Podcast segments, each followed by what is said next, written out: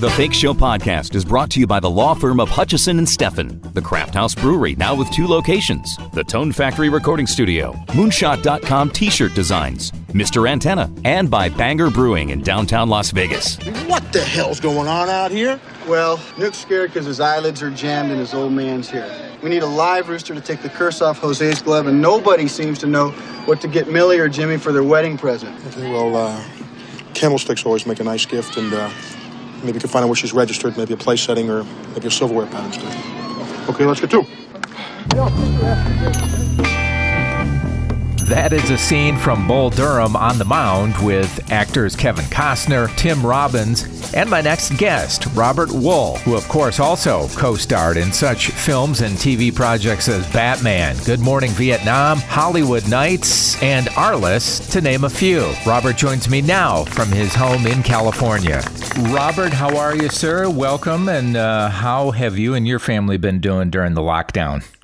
We're holding up, Jim, and thank you very much for having me on. Where are you right now? Uh, right now, I'm in Los Angeles. And what have you been doing these past several months? Because I get varying stories from people that I that I interview. Uh, well, the past few months, I, I've been trying to keep busy more with writing. Uh, I'm working on a book of Hollywood stories and also a baseball book. I'm a big baseball fan. I love the whole playoffs and World Series. Um, you know, it's not a whole lot you can do. I mean, to be fair, Right. So, but basically, you just enjoy. I'm actually trying to enjoy life. I, you know, I try to stay somewhat healthy. You know, just get on, the, stay on the treadmill and the bike, and do what I can. And uh, you know, but, but you know, you're limited. I mean, it's like, fortunately, you get to uh, work. You know, at, you know, it's an amazing time about technology, though. Technology. I mean, think about how many people working at home and Zoom conferences, and uh, I mean, what would we have done if this had happened before the internet? I mean, that's not that long ago. That's a good point, actually. Yeah. That that would have crippled everything. But think about that. You know, technology is the one thing that has absolutely gotten better. Uh, it, it, it's, it's tech now. There's pros and cons to that. Like I say, modern medicine and technology has gotten better. Healthcare hasn't gotten better. You know, that hasn't gotten better, but the technology has. Movies, special effects have gotten better. Storytelling hasn't gotten better. Uh, you know, so it, it, it's all different. You know, the technology gets better, but you lose sometimes personal contact because of that. It's pros and cons. You know, that's that's what it is. It's a trade-off. Robert, I recently saw a, really a fantastic review of this scary movie that you did called Shirley with Elisabeth Moss, and you must be very happy with the way that turned out just based on the review. Yeah, I, I have a very small part in it. They asked me to do it. I was very happy to do it. But it's really gotten wonderful uh, response, uh, and she's a terrific actress. I only worked like one day on it, but I'm, I'm glad it's out there on demand. And uh, I mean, there's some buzz about it. So uh, that's yeah, it's great. It's always nice with a picture. You know, when when when one of your pro, pro, you know one of your projects does well because you do so many of them that never see the light of day. You know, it's like so when you get one that hits, you really got to savor it. Whether it's the Batman or what I wrote for the Oscars, you knew your work was going to be seen because I've, I wrote a play that nobody saw. I've written movies nobody saw. I read, you know, it's like you you work on pilots nobody sees. You do so, but so when something is reviewed nicely, it's nice. But when it's seen, you really appreciate it. You brought up the Oscars that you co-wrote with Billy Crystal. What was that collaboration like? Well, it was terrific. Uh, it was uh, in the late 80s, early 90s. Uh, Billy knew me uh, as a comic and as a writer because I started out writing for Rodney Dangerfield, and then I had written Police Squad, the TV series, short-lived TV series with the Zucker brothers. Right. Then I uh, had done some movies. I done movies, and I had done. Uh, I guess. I guess at that time I had just done Good Morning Vietnam, and I don't even know if Bull Durham was out yet. Uh, and it was. I, I don't know if I even done. Maybe I. I don't done. I maybe done Batman. Maybe I hadn't.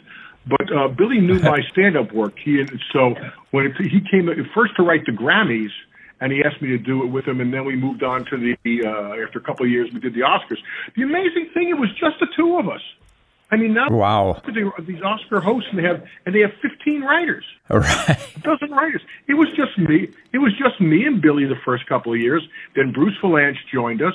Right. Um, Marc Shaiman and Marc Shaiman would write the musical parts. Uh, but it was just us. That was it. It worked well. Robert, do you think that you, yours and Mike Binder's stand up experience was that part of the reason you were hired for Hollywood Knights? Yes, because they saw me as a stand up. When I auditioned, they came and saw me in a club. And I still had to audition doing improvised scenes, but I think the background definitely helped. Yeah. If I'm not mistaken, just remembering the early days of HBO, that was in heavy rotation, wasn't it? Absolutely. That's how you are 100% correct. That's how it became a hit. Uh, it didn't be wasn't a hit in the movies, and it did okay, but it became in heavy rotation when HBO first started coming up, and it was on over and over and over. And the thing about it was, fathers would watch that with their young sons. Right. Now, what's interesting is that uh, that generation has all grown up, and now the sons have become fathers, and in some cases, grandfathers, and now they watch it with their sons and grandsons. So, and I get stopped more for Hollywood Knights to this day. This is a movie that came out in 1980, so we're talking about 40 years ago. Um, and this movie came out in 19, and I get stopped more for that than anything except Batman and maybe Arliss. Future stars Michelle Pfeiffer and Fran Drescher, but you know it's going to be a great film when Moosie Drier, isn't it? Right, Robert? Yeah, Moosie had done a bunch. He, Moosie was a good kid. I mean, I haven't seen him in many, many years. I, I say a kid. He's got to be 60 now. it's hard to believe, isn't it? You mentioned Good Morning Vietnam as a stand-up comedian. What was it like to work with Robin Williams, who was the king of improv, I suppose? Well, I had known Robin. We started as a comic, you know, before Mork and Mindy. So I had known Robin. So Robin and I were friendly. So that was a really nice kinship to have when we were over in Thailand. He knew me, and so somebody could trust. And Robin was brilliant. I mean, Robin was, you know, Robin was nobody like Robin. Uh, and this was the right vehicle for him because up to that point, Robin had not had a hit movie. And so Barry Levinson, it was a perfect vehicle for him. You know, you got to find the right vehicle. And this was perfect because it had a terrific structure. It's a good movie. And then you added the persona of Robin Williams to, you know, if you looked at it like a musical, everything was right. And then the musical numbers is Robin on, on the radio. So you think of them like musical numbers. Uh, and it was a perfect vehicle for him. And, uh, and it worked. You know, that one worked. Yeah, and as a huge sports fan like you are, it must have been a dream come true to work on Bull Durham. Well, Bull Durham was fun. Bull Durham was great fun. So, you know, being a huge baseball fan, and uh, and it was great, great people involved. You know, Kevin and Susan and Tim and Ron Shelton. It, I got very lucky, uh, and being able to you know, and Trey Wilson, who played the manager, we were very tight. Uh, that that was you the year. that really was that's another one that nobody figured that's going to work. Nobody figured out that. All right.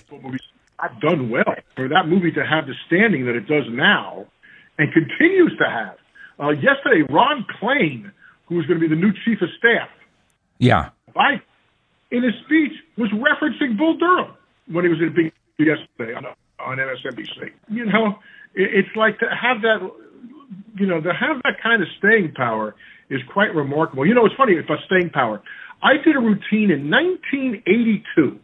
1980, that's almost 40 years ago.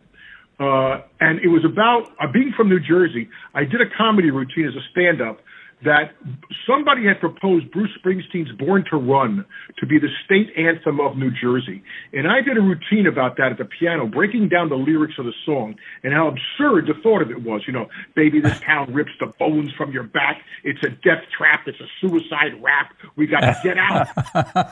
well, the amazing thing is I was just doing another interview and they brought it up and I said, the amazing thing about that is that because Springsteen has stayed relevant – all these years. I could still do that routine today. And this is almost 40 years later. What topical routine can you do that with? I couldn't do a routine about my Sharona, which was the same. or, you know, or Men at Work, Who Can It Be Now, or something like that. me think about when you get those few timeless, timeless, Batman is that falls in that category, the Tim Burton Batman. Right. A Good Morning Vietnam you know, Bull Durham, they, you know, you're very fortunate. They don't come along that often, those kind of things. Before I let you go, like a bunch of uh, people now, you're currently recording custom greetings on Cameo. Tell me about that quickly. Love it. Uh, you know, I didn't think I was going to, and Sean Astin turned me on to it. and I have so much fun because it breaks up my day. And you don't realize when you are doing work in front of a camera or, or whatever that you are reaching people out there and you may touch them in some way or form. And I cannot tell you how many people will tell me, you know, when you did this thing, I wasn't in a good place and you made me laugh. Or every time I'm feeling bad, you make me laugh. Or tell me a story about Batman. I'm a huge Batman fan or Bull Durham or a history thing from Assume the Position or what was it like working with Jack Nicholson or and, and I'm happy to tell these stories because I enjoy it and I've always enjoyed talking with people and uh, and it's a lot of fun. I mean I try to keep the price way down because I want it to be affordable to people and and it's a really great. I've been very fortunate. I mean, so this is a terrific thing to do and uh, and I knock them off, and it's pretty great, and I'm happy to do them. Yeah, I've seen a few of them. They they really are fantastic. Well, it's actor, writer, comedian Robert Wuhl. Robert, stay well. It was an honor talking to you. I'm a big fan. Well, thanks a lot, Jim. I, I do appreciate that. And besides Cameo, look for Robert Wuhl now in that scary looking film starring Elisabeth Moss called Shirley. That finishes off this episode of The Fake Show. I'm Jim Tofte. I'll see you back here next time. Listen to The Fake Show anywhere on SoundCloud, Stitcher, iTunes, and thefakeshow.com.